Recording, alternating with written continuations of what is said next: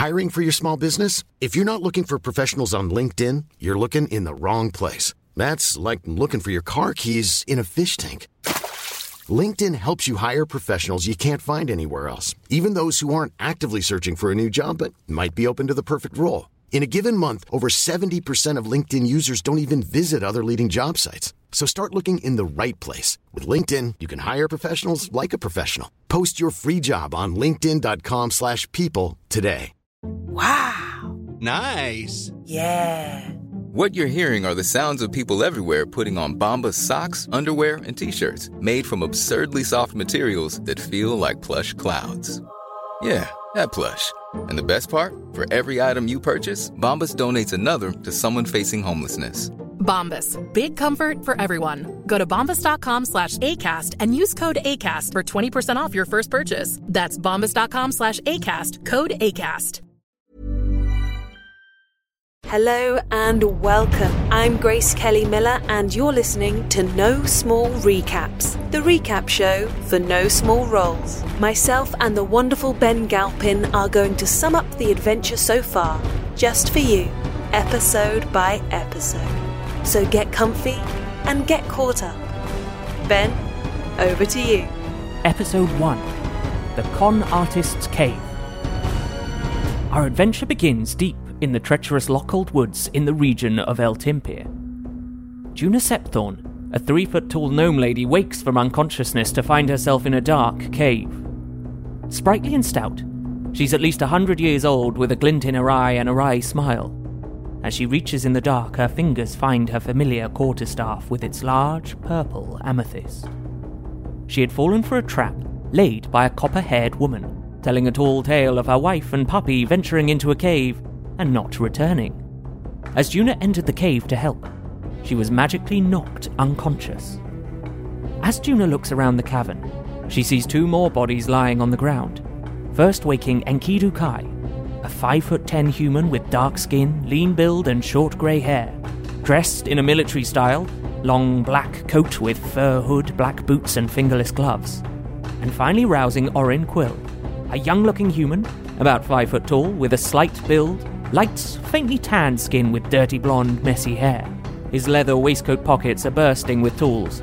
On his left leg is an industrial looking brace and unusual orange marking snake up his right arm. They realize they have all fallen for the same ruse, and looking around for their possessions, find that although their food, water skins, healers, and herbalism kits have all been stolen, no gold or anything of value seems to have been taken. Hearing an odd, strangled chicken noise echoing down the cavern, the group decides to investigate on their way to find an exit. As they quietly move through the caves, they uncover a chamber with several statue like figures. Sat in a nest of rocks is a shriveled creature with a body similar to a chicken and lizard like wings, its eyes darting about the cave as it makes a vile, squawking noise. Juna attempts to communicate with the creature. However, it is lost in translation and the cockatrice attacks. Juna uses her sorcerer skills to protectively look after the party, before Enkidu reveals his warlock abilities, unleashing a pale green shock of eldritch energy towards the beast, while Orin flails around with his little smithing hammer. Unfortunately, the beast appears to have a bite worse than its squawk, and it attempts to turn the party to stone. Juna resists the attack, but as the cockatrice sinks its beak into Enkidu's calf, he feels his leg starting to turn to rock. As Orin blasts his welding torch, a product of his artificer's tinkering, Juna shouts the beast's true form, cockatrice, and radiant energy spirals along its body, destroying it. Seeing Juna's injuries, Orin reaches into a canister and pulls out some tiny mechanical bees, who leap into action, quickly stitching close her wounds. While Enkidu manages to push the petrification back with his force of will. Looking around the chamber, the party discover three cockatrice eggs. Enkidu and Juna destroy a pair of them but leave one for Orin to study later.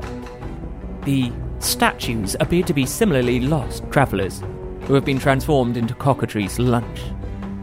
As the trio heads down a passageway filled with mushrooms, they spot footprints leading to a large patch of the fungus. As Juna prods the mushrooms with her staff, she uncovers a body with a satchel containing a sealed letter addressed to Dr. Ardasin Hograd of Tillisham. I hope this letter finds you well. though I fear its contents may not lighten your heart. I regret to inform you of the death of your brother, Kiris, as a result of injuries after falling from his horse. A service will be held for him this coming Shroud, should you wish to attend. I know you are not on the best of terms, but you will always be welcome. I hope you can join us.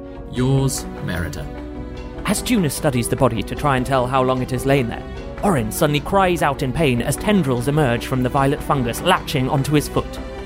The group beat a hasty retreat from the chamber, Orin clearing the path with his welding torch. Eventually, the group find a passageway with fresher air, and as they reach the entrance to the cave, they find the copper haired woman attempting the same con on a half orc paladin. When Juna catapults a rock at the woman, the paladin attempts to defend her honor, and as Enkidu fires a warning eldritch blast at the half orc, a fight breaks out. However, the paladin's appetite for a brawl quickly disappears when he knocks the tiny figure of Juna out cold on the floor, and, apologizing, he disappears into the woods to see if the copper haired lady is in need of further assistance. Reaching for his mechanical bees once again, Orin revives Juna, and our three companions discover they are all heading in the same direction. As evening falls, they find their way to the town of Tillisham and to the inviting glow of the Knocking Point Tavern. Episode 2 The Bard and the Bride. On the outskirts of a quiet town called Denture, you will find a pleasant and comfortable inn, the Rambler's Rest. However, when our story begins here, the atmosphere is far from restful. A dirty and travel weary half elf with dark, grimy hair tied up in a ponytail approaches the inn, hoping to trade a few songs for a hot meal. His lute has seen better days and is strapped to his back alongside a beautifully ornate broadsword. And though the sword certainly seems at odds with his tatty exterior, it is not the most striking thing about him. The top half of his face is covered with a mask, his eyes, one blue, one violet, peering through, and the mask itself silver and white, rather nice from a distance, but cheaper looking the closer you get. As he enters, he is confronted with a raging argument between the innkeeper Tabitha and a young half orc lady called Gwendolyn, who is being thrown out for not paying for her room. Gwendolyn doesn't look like she has money troubles. She stands with an air of nobility, finely attired in elegant travelling clothes, which beautifully complement her grey skin and green eyes. A charming bonnet frames her lush green hair and pointed ears. Two fangs on her lower jaw are visible when she smiles, but in this moment, she is not smiling. She's quite clearly distraught as Tabitha tells her, He's not coming back, so that's that's something you've got to deal with. Our bard steps in to introduce himself as Gaius, and I am a bard of exceptional talent. Unfortunately for him, the man Gwendolyn is waiting for is also a bard, and this has put Tabitha right off performers. She's done with the drama, and so she chases the pair out of the inn with a broom. Gaius is sympathetic to this damsel in distress who is clearly having a rough time. She explains that her husband, Dwayne Fabulosa, a handsome elf with glittering blue hair, a musician of quite some reputation, had been staying at the inn with her. A week ago, he left to retrieve a family heirloom, his grandmother's tiara, so that they could complete their extended marriage celebrations. Unfortunately, he'd had to leave the tiara in a pawn shop, and so Gwendolyn, of course, gave him all her money to allow him to go and buy it back. He promised to return to her within two days. However, with no sign of him, she's worried something terrible must have happened. With adventure, a good story, and a possible meal ticket on the table, Gaius agrees to join Gwen on her quest to find her beloved Dwayne. The town of Tillisham is their destination. The pair decide to steal the horse of a kindly local drunk named Alfred, justifying to themselves that Dwayne's life may be in danger. A less convinced Bessie bolts into the Lockholt Wood with the duo clinging to her in a less than graceful fashion. Gaius soothes her with his song, and a useful sign tells them that Tillisham is five days away. By the fourth day, the pair are warming to each other, and Gwen reveals that she's actually only known her husband, Dwayne, for about four weeks. Whilst Gaius digests this information, he is suddenly knocked off Bessie as a panther attacks him. Gwen acts with monk like skills and deftly throwing her somewhat ornamental looking spear at the big cat, they are able to kill it with no harm to themselves. However, being strangers to bloodshed, they are shaken up by this encounter. That night, Gaius spots someone watching them in the darkness. A hunched figure approaches the pair, grey skin sagging, knuckles dragging on the ground, talking in a confused manner as though knowing what may come in the future, looking for a witch, and then he remembers his name is Kral. He tells them, I fixed the panther for you. They are then confronted with the panther they killed earlier, bloody, mangled, and alive. Look, I fixed it. As they battle the undead beast, they realize it has a knack for coming back to life. This time, Gwendolyn takes a slash to the stomach and falls unconscious. Guy revives his new friend with his healing music and then repeatedly stabs the zombie panther till it stops moving. In the commotion, an injured Bessie makes a break for it. Not wanting to stay in the woods a moment longer, the two continue on foot, and as the sun rises, they see the bloody results from the night before upon their clothing. Cleaning up as best they can, the exhausted pair press on to Tillisham, and as they arrive, they decide to enter a cosy looking tavern called the Knocking Point. Episode 3 The Knocking Point Robbery. Having made their way to the Knocking Point, the tired and thirsty Enkidu, Juna, and Orin meet the beer bellied half orc tavern owner Iris Truvek, but are disappointed to find the taps are dry, as Iris's entire brewery was stolen a few days ago. Suddenly, the door bursts open to reveal Gwen and Gaius both looking a little bedraggled from their nights on the road. Gwen is reunited with Juna, who works in her family home. While Juna has been chasing after Gwen, Gwen has been running after Dwayne, who has disappeared, taking Gwen's money to collect his grandmother's tiara from a pawn shop to make their so called marriage official. Iris spotted a half elf matching Dwayne's description in Tillisham a few days before, although he appeared to be holding hands and sharing a room with another half elf chap. Our five acquaintances head across Servelt Square to the packed and sticky floored Woodman and Wolf, which has the last kegs of ale available in town. While ordering beers, with added strawberries for Gwen, Juna presses landlord Welton Grimble to see what he knows of the Knocking Point robbery. Welton has no idea of the cause and appears insulted at any suggestion he could be involved. Gwen and Juna approach two off duty guards, Izelle and Sully. However, the watch don't seem to have uncovered any suspects in the robbery. Before leaving them, Gwen politely but forcibly invites herself over to the guardhouse for a cup of tea the following day. Meanwhile, Enkidu, Gaius, and Orin are deep in conversation with a tearful Atrella and her wannabe highborn friends. Atrella, the daughter of the captain of the guard, is devastated by the insults to her handwriting by ex boyfriend Trimt. The son of Lady Vondel, Trimt seems to be the desired catch of Atrella and for some of her friends too, with his strawberry blonde curls and white stallion Thaddeus. When Gwen returns to report her conversation, Enkidu's description of Gwen as not completely useless leads to her returning solo to the knocking point, where a pre bed chat with Iris reveals the Plenty Store as a possible location for Dwayne's family tiara. The other four remain for a few more drinks before returning to the knocking point for a drunken investigation of the barn where the brewery equipment was nicked. With Orin's discovery of droplets of arcane oil on the floor and three pairs of muddy footprints which lead into the barn before vanishing, it appears magic was involved in the crime. Iris reveals there are only two known magic users in the area the terrifying sounding witch of the Lockhold Wood, Ruana Witten, Stories go though that she sort of looks like she's made of the trees and the and moss, and she like wears mud all over her. And I'm pretty sure she's real. I'm pretty sure. and Lady Vondel, mother to Trimt and Oscan and a well liked, benevolent figure in the town. While Enkidu, Gaius, and Juna make their way upstairs for a sozzled sleep, Orin stays in the barn, pulling on his goggles of magical detection and finding the inside of the barn doorway glowing with the remnants of conjuration magic. In the morning, after tea and breakfast, the group split up, with Juna, Enkidu, and Orin making their way across Servelt Square to Dr. Hograd's surgery. Finding the building abandoned, they let themselves into the back door to discover that the doctor's alchemical equipment and shelves of medicines have all been cleared out. Spotting Dr. Hograd's diary, Orin and Enkidu uncover writings on an odd illness called gallows cough, and also her thoughts on the building of a new, ruined tower at the Vondel Manor. Meanwhile, Gwen and Gaius have made their way into Drania Pine's ramshackle plenty store. Despite Gaius's attempts to assist by playing good guard, bad guard, Gwen finds no evidence of Dwayne visiting the shop, nor of his family tiara. As they step back into the street, Gwen bumps into the infamous Trimt Vondel.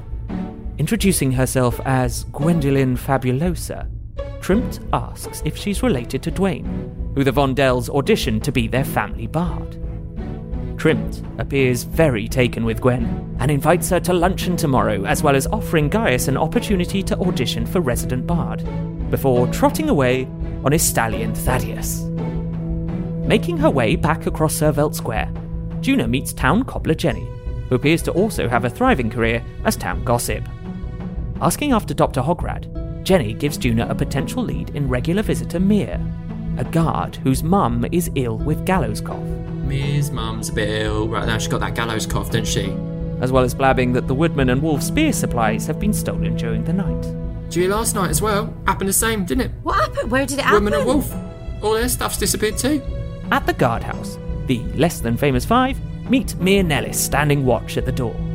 Mir seems surprised that others have discovered the doctor is missing. To avoid panic, the guard have been keeping her disappearance hush hush. Without Dr. Hograd's regular supply of medicine to keep the gallows cough at bay, Mir is very worried for their mum's health, and suggesting the witch in the woods might be able to brew the medicine, offers 20 gold pieces per bottle if they return. With all the leads pointing that way, the intrepid quintet set off into the woods. Episode 4 Into the Woods.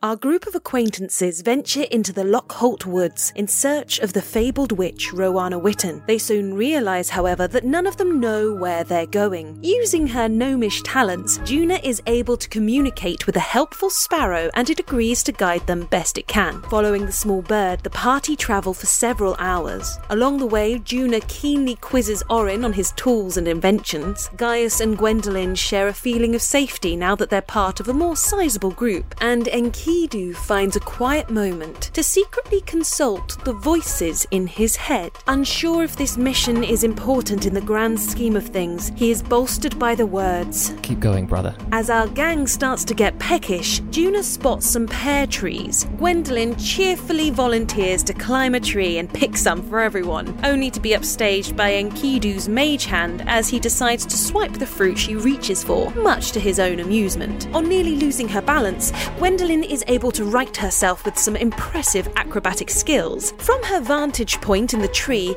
Gwendolyn spies some deer eating in a nearby clearing. Realizing that a meteor meal is on offer, Enkidu and Orin swiftly fire their bows, taking down the nearest. But it doesn't stay down. A zombie deer fight ensues. Juna projects a gnarled, necrotic hand that just misses, whilst Orin manages to singe one with his firebolt blasting blowtorch. Luckily, the deer don't get off to a good start either and only just get a nibble of Juna. Gwendolyn dispatches her first deer with a finely made dart straight to the eye. Spurred on by this, she tries out a fancy face kicking flip, which misses, and leaves her tangled up in a fallen tree. Enkidu sends a deer to the ground with Hexblade's curse, but is shaken when the beast rises to its feet once again. Watching from the sidelines, a nervous Gaius inspires and heals with his music. These loose jawed deer corpses are no match for magic hammers, quarterstaff spears, eldritch blast punches, and scimitars. Juna skillfully squishes the head of one deer,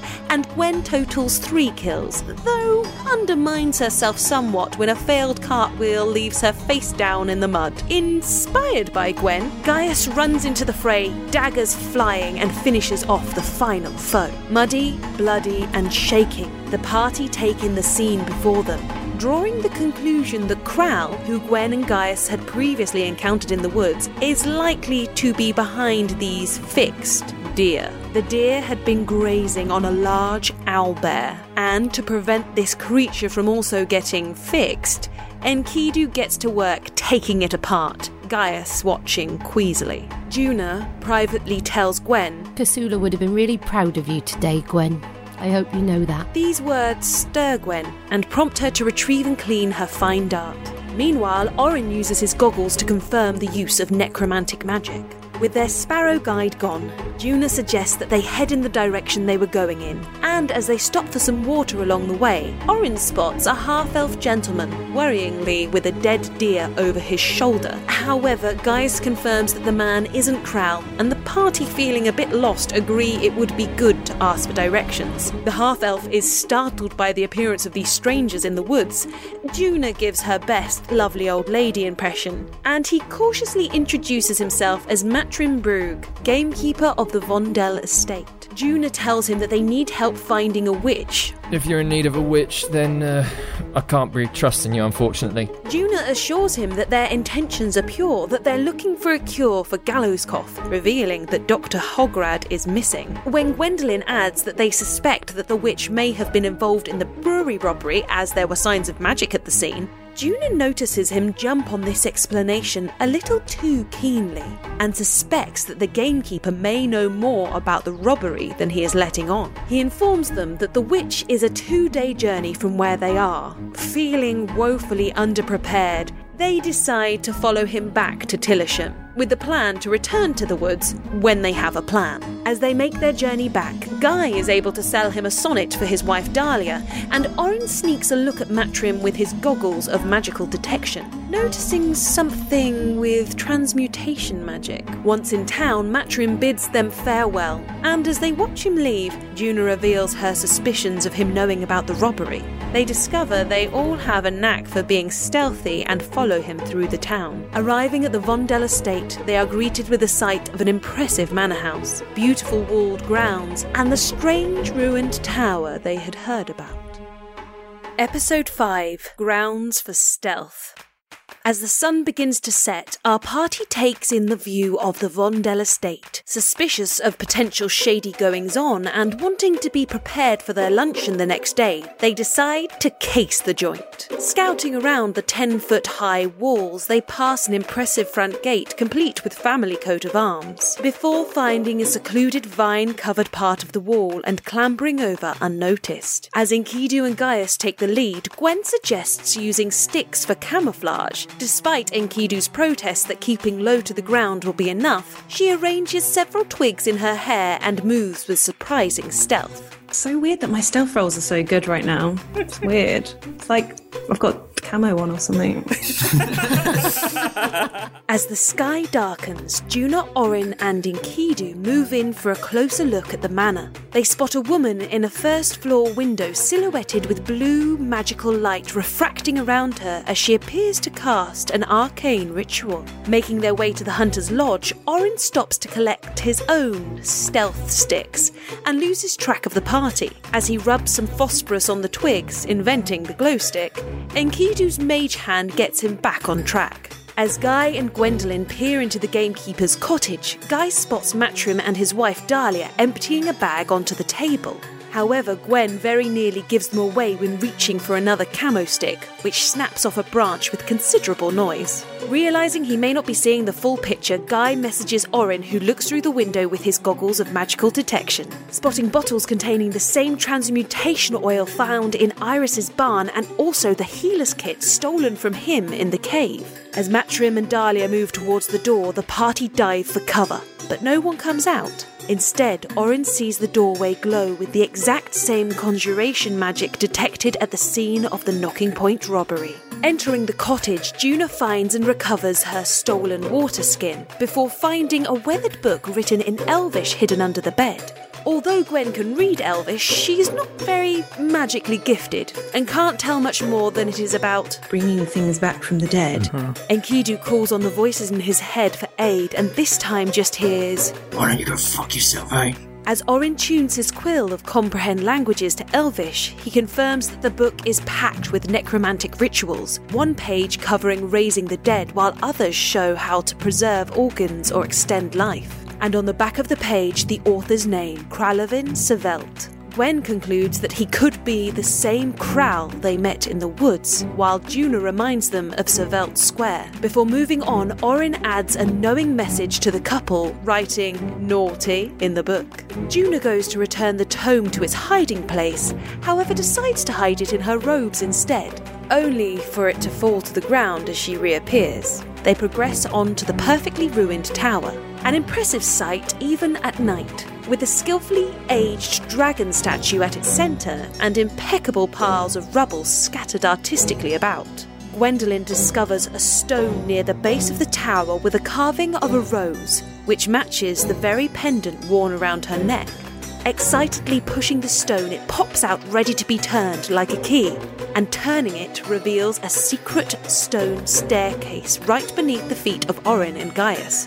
Warning others to be cautious, she runs down the stairs with delight, and Orin, feeling like stealth is out of the window, illuminates a nearby rock to help his struggling vision.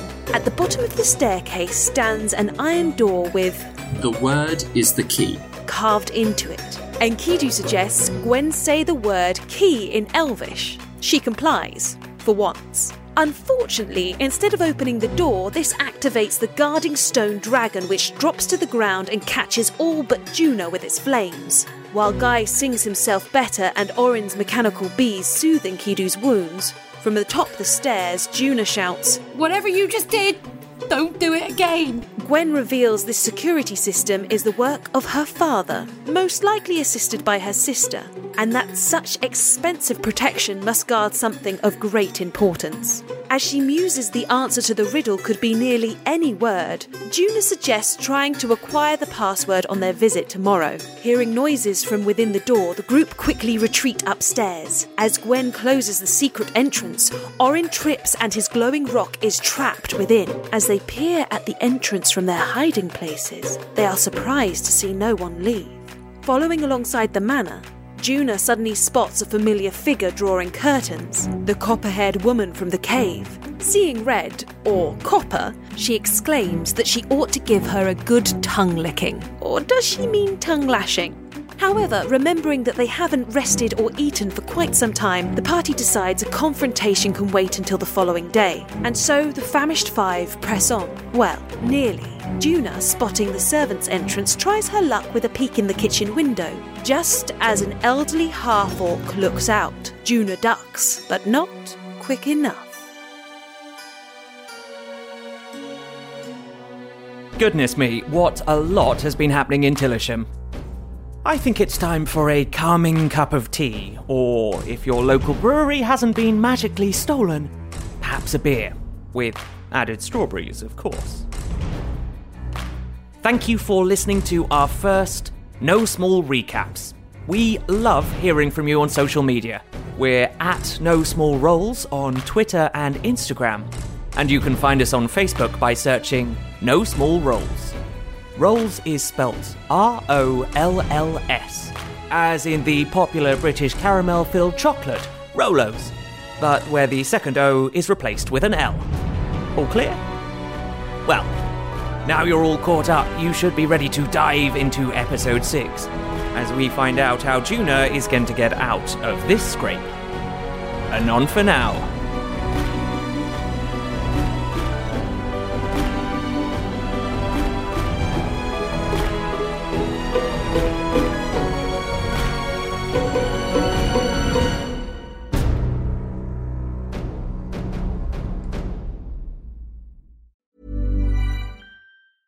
Planning for your next trip?